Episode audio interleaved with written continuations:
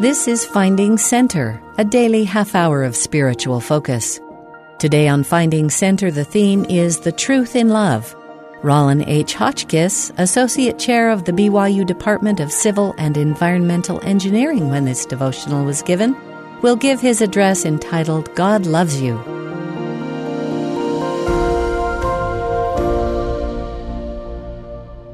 I testify that God, our Heavenly Father, loves each of you. He knows your name, He knows your circumstances. He hears your prayers and wants to bless you in every righteous desire through His Son, Jesus Christ. Like Alma, I testify unto you that I know these things are true because they are made known unto me by the Holy Spirit of God. I know these things because of my own journey. And if Heavenly Father loves me and knows of me, and since He is no respecter of persons, He loves you as well. My purpose today is to share with you five facets of my testimony that show that God loves us. These are simple and quite personal. I pray that your testimony of God's love for you will grow as you think of your own experiences, and that together we may receive the word of truth through the Holy Ghost. I hope that as I speak to you, you will contemplate the many ways that God loves you. As I conclude today, I will ask you a question. So, what are you going to do? First, I testify that God loves us because He grants unto us the revelator known as the Holy Ghost. It was October of 1972, a clear, sunny Sunday. I was a freshman at BYU. I rode my bicycle up Provo Canyon to Upper Falls. There I contemplated what in the world I was doing here. You see, I came to BYU as a non member. Why? Well, several friends at high school were going to BYU and they simply invited me along. I applied, and when my parents and I visited campus from smoggy and dry Southern California, we were sold. I knew very little about the Church of Jesus Christ of Latter day Saints, except that they didn't smoke or drink, and that a century ago, well, you know. I had arrived on campus a week or so early to attend a late summer honors program. I met there my first roommate, Ron Price. After a long day, we were ready to go to sleep in our room in Deseret Towers. May they rest in peace. and then something unusual happened. Ron rolled out of bed, knelt at his bedside, and prayed silently. I didn't know what to do. I was quite astonished. I finally said my own prayer Now I lay me down to sleep. I pray the Lord my soul to keep. If I should die before I wake, I pray the Lord my soul to take. Amen. I was done well before he was. Much later, Ron explained that was the most awkward prayer he had ever said. I'm grateful that he did. As the semester began, I learned about agency from a Book of Mormon teacher named Bruce Hafen. I learned of the atonement. Although I had grown up in a Christian church and was raised by goodly parents, these concepts were certainly deeper than the wading pool of doctrine I had grown up with. Once the semester began, my friends in Helaman Halls invited me to church, but I respectively declined at that time. They did not pester me or make me feel out of place. On Sundays, I would just do my own activities, limited as they were by a bicycle. I found that agency, a topic I had been learning about in my Book of Mormon class, was interesting as presented in the dorms. It was Fast Sunday, whatever that meant. And when my floor went off to church, I went down to the Cannon Center for a casual breakfast. Hmm. But it was Fast Sunday. There was no breakfast. But I wasn't fasting. But it turned out that I was fasting, even though I hadn't planned on it. Now, this was in the day when you didn't have refrigerators or microwave ovens in each dorm room. There was no food there, and nothing. I was suddenly faced with my own mortality. I knew I was going to die. I figured I had just enough strength left to make it to some local restaurant. Der Wiener Schnitzel was the closest. All I needed was a little food to tide me over until the obligatory fast Sunday was over in the dorms. So I ordered about a dozen hot dogs. I've been grateful to Der Wiener ever since. But I matured. With the help of Ron, my other friends, Brother Hafen, and my own budding awareness of the beautiful doctrines of the gospel, a seed had been planted. And on that October Sunday, at Upper Falls, I asked Heavenly Father a question. Now, that's not something I was taught to do growing up. I was taught, like most, that you can ask for blessings.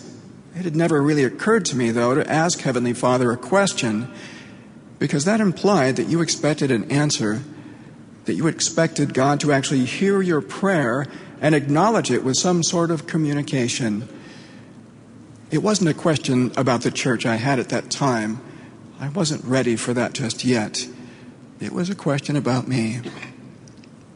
What would thou have me do? And for the first time in my life, I felt what I knew in an instant was the Holy Ghost. That unmistakably distinct and identifiable feeling in my bosom that has since guided me in all matters spiritual and most temporal. A warmth, not alarming or acidic, but peaceful and calm that gave me clarity and resolve. Like the answer cited by Sister Matsumori in October's General Conference, it felt like sunshine. What was my answer? That I had a special mission to perform. I had no idea what that meant. And it didn't matter at the time because what I had found out was that day that God lives, that He knew who I was, and that whatever He was doing at the time, He answered my prayer through the Holy Ghost. I've been grateful ever since and have tried to demonstrate that gratitude by serving Him. My view of the world had changed from peering through a keyhole at life to having an eternal panorama opened to my heart and my mind's view. And if God loved me enough to answer my prayer, I know that He loves each of you. Remembering that during the next few weeks could be very helpful to you. Second, I testify that God loves you because He restored the priesthood in general and the Aaronic priesthood in particular to the earth. I testify that His love is made manifest through the gift of the ministering of angels that can protect us and comfort us as we learn more about Him. Since that day in October, my heart was prepared to receive the gospel. I learned by study and also by faith. I noted that Ron held an Aaronic priesthood and was a priest in that priesthood. Through sacred experiences we had together, I know that the Aaronic priesthood encompasses the power of God and the keys of the ministering of angels. I know that such keys are a gift to young men in the church who love Him it is something to be desired. At the time, I identified with Simon the sorcerer from the New Testament, who said, Give me also this power. Although Simon spoke of the Melchizedek priesthood, I was desiring this Aaronic priesthood. I know that the Aaronic priesthood in particular, and the priesthood in general, is God's love made manifest to us to protect and serve. When you return home soon, and see those gangly young Aaronic priesthood holders in your ward, you might remember to thank them for carrying the power of God within them. Third, I testify that Heavenly Father loves us because He blesses us so much as we try to serve Him. He meets us much more than halfway when we act on the smallest seed of faith. He blesses us all along our journey back to His presence when we incline our ear and heart towards Him. December 2nd, 1972, was a clear and crisp day. It was the day of my baptism. All the guys on my floor in Helaman Halls were up early getting ready for the service. But of course, nobody said a word to me. It's a guy thing. Like baseball players who don't want to jinx a pitcher who goes into the seventh inning with a no hitter. I was both amused and impressed. Who but Ron Price baptized me? I received the gift of the Holy Ghost that had led me to the place I was at that time. I received the priesthood and felt the whole armor of God. Thank you, Ron. A few months later, I was ordained a priest in the Aaronic priesthood by Norm Nemrow. You might know him as Professor Nemrow here at BYU. Thank you, Norm. I was soon called as a home teacher.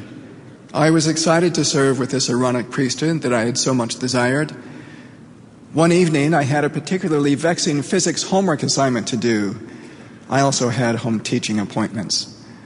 For the first time in my new life, I faced a test of my faith. What to do? Up until that time, intellect had been the king of my hill, my lofty aspiration. But now, how did faith work once you were baptized?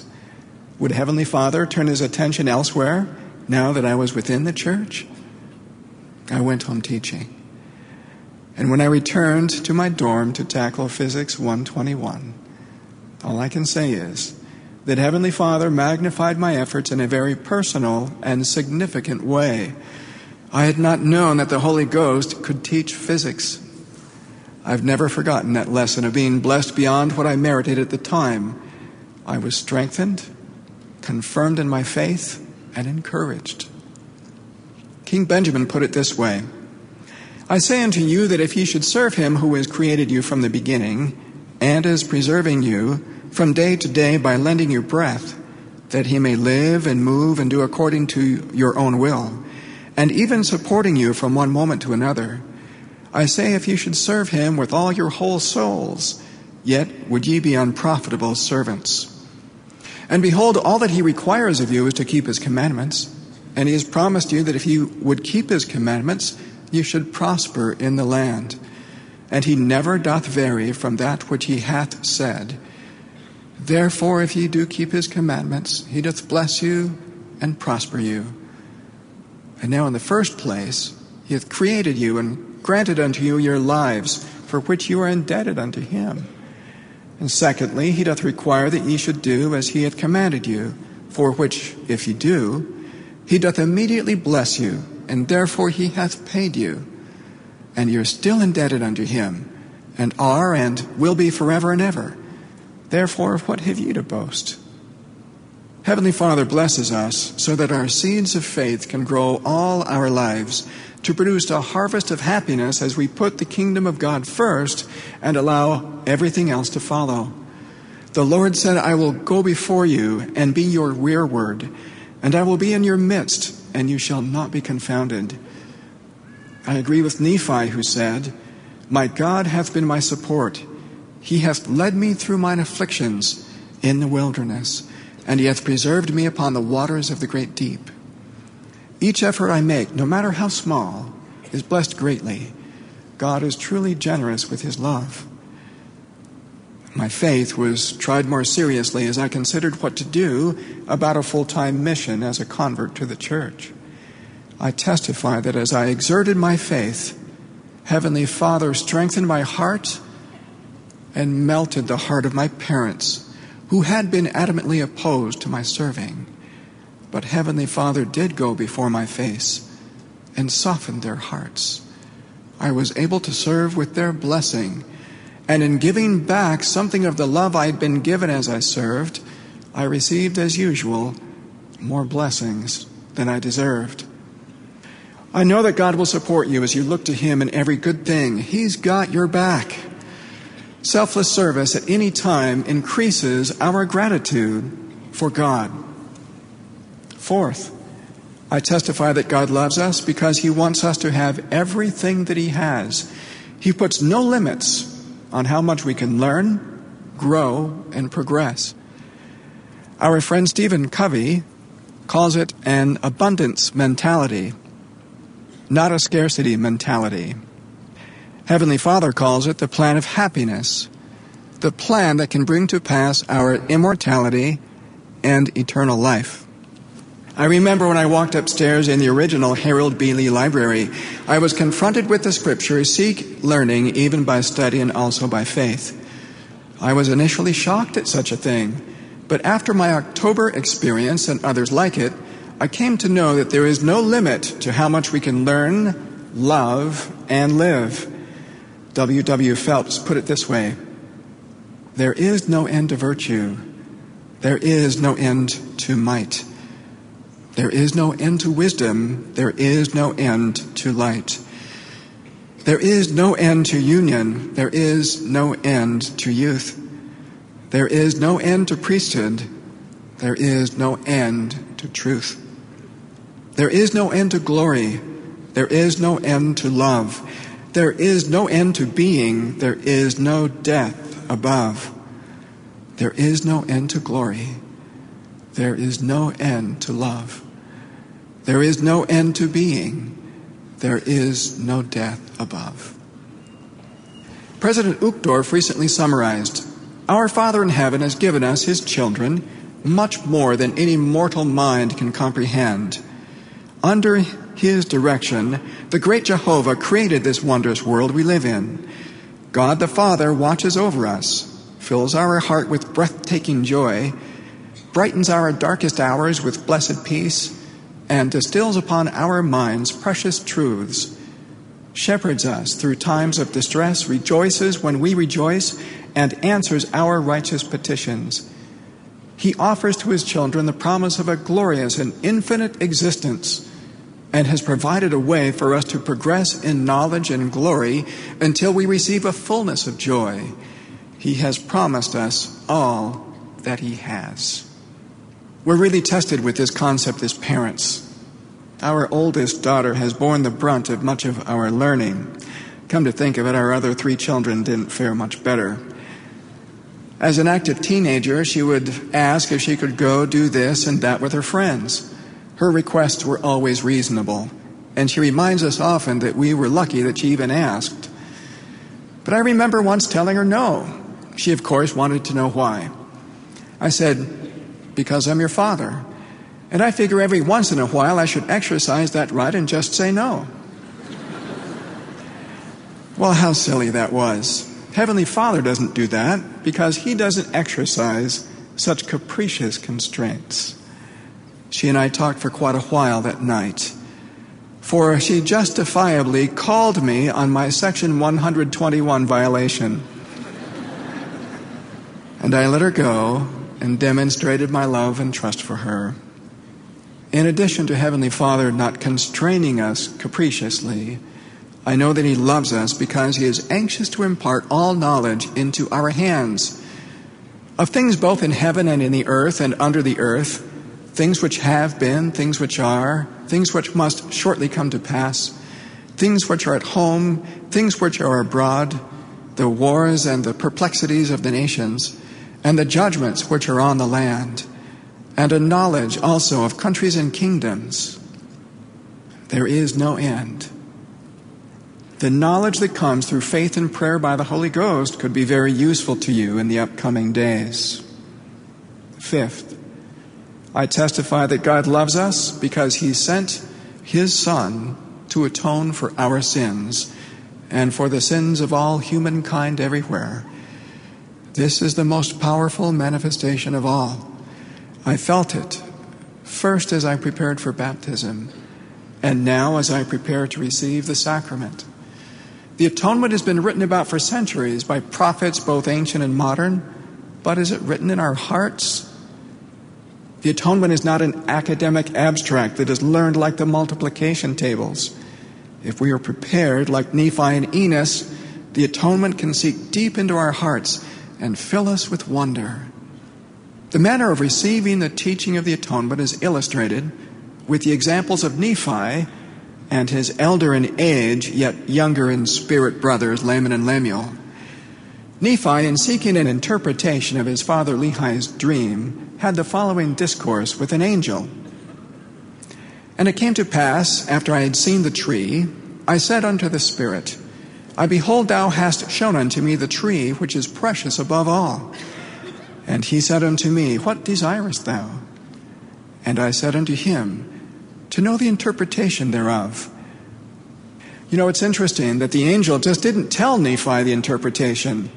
As a matter of fact, the angel could have made a nice spreadsheet of the vision with the symbols across the top in columns and the explanation in the next row. But instead, and it came to pass that he said unto me, Nephi, look.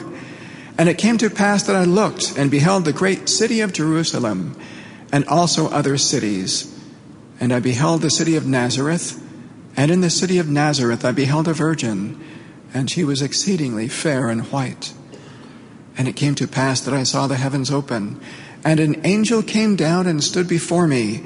And he said unto me, Nephi, what beholdest thou? And I said unto him, A virgin, most beautiful and fair above all other virgins. And he said unto me, Knowest thou the condescension of God? And I said unto him, I know that he loveth his children. Nevertheless, I do not know the meaning of all things. And he said unto me, Behold, the virgin, whom thou seest, is the mother of the Son of God, after the manner of the flesh. And it came to pass that I beheld that she was carried away in the Spirit. And after she had been carried away in the Spirit for the space of a time, the angel spake unto me, saying, Look. And I looked and beheld the virgin again, bearing a child in her arms. And the angel said unto me, Behold, the Lamb of God, yea, even the Son of the eternal Father. Knowest thou the meaning of the tree which thy father saw? Well, had the angel made a spreadsheet? No, Nephi experienced the answer. And I answered unto him, saying, Yea, it is the love of God, which sheddeth itself abroad in the hearts of the children of men. Wherefore it is the most desirable above all things. And he spake unto me, saying, Yea, and the most joyous to the soul. The love of God is the most desirable and joyous to the soul. Later, Nephi testified, And I, Nephi, saw that he was lifted up upon the cross and slain for the sins of the world. The atonement had sunk deep into Nephi's heart. Contrast this with Laman and Lemuel's experience. They had dismissed the visit of an angel, did not believe the words of their father, and found the truth to be hard. When they asked Nephi about the interpretation of each element of the dream, Nephi simply gave them the spreadsheet explanation. Although the atonement had taken root in the fleshy portion of Nephi's heart, the hardened hearts of Laman and Lemuel remained unchanged. The atonement is a gift from Heavenly Father through His Son that we need to remember even more this time of year. It was the ultimate gift of both the Father and the Son, of the Father because He allowed His Son to suffer, and of the Son because of what He did for us.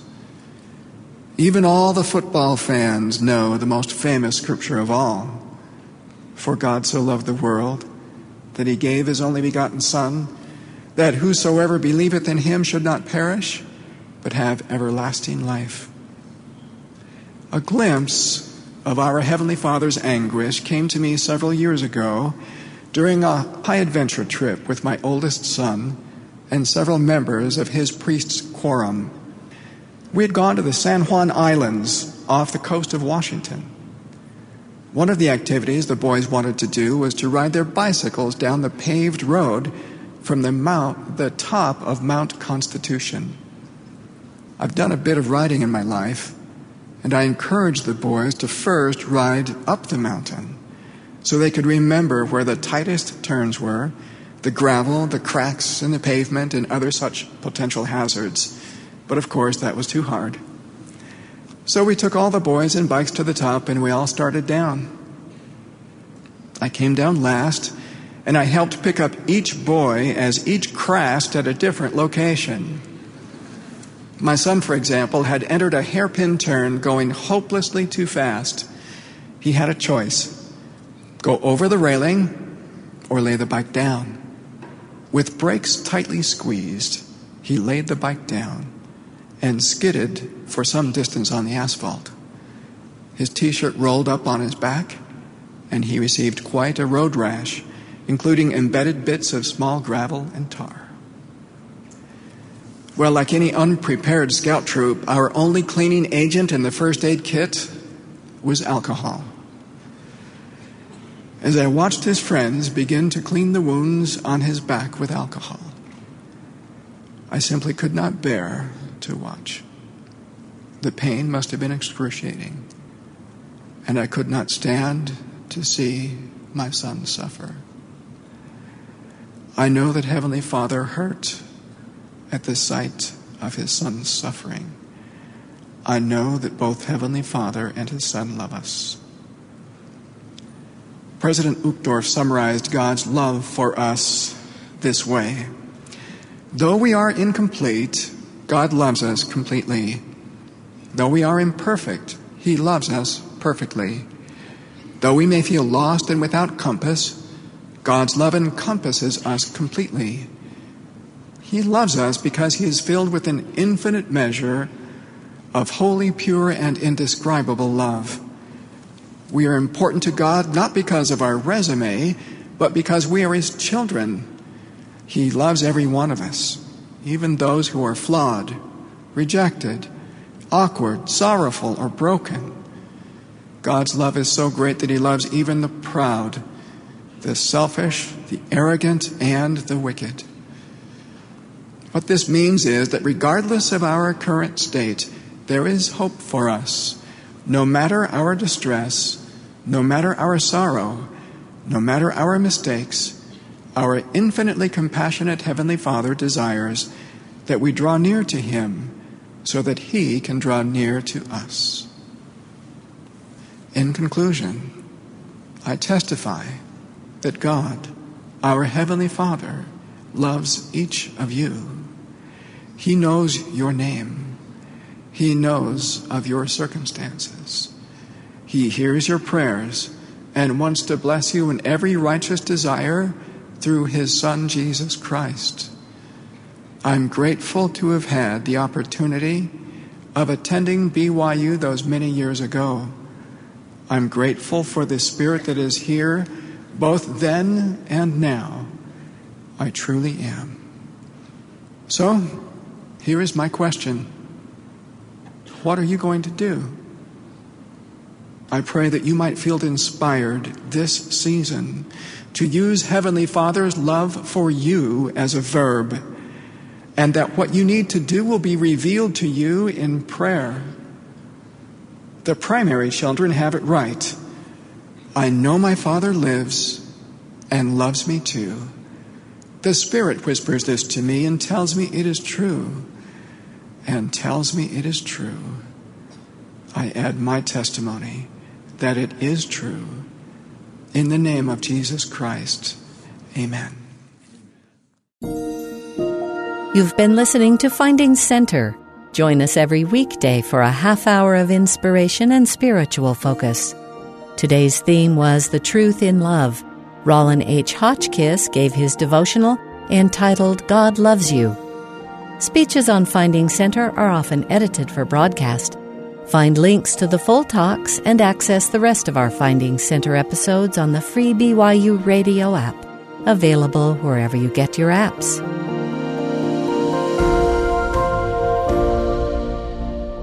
Finding Center is a production of BYU Broadcasting.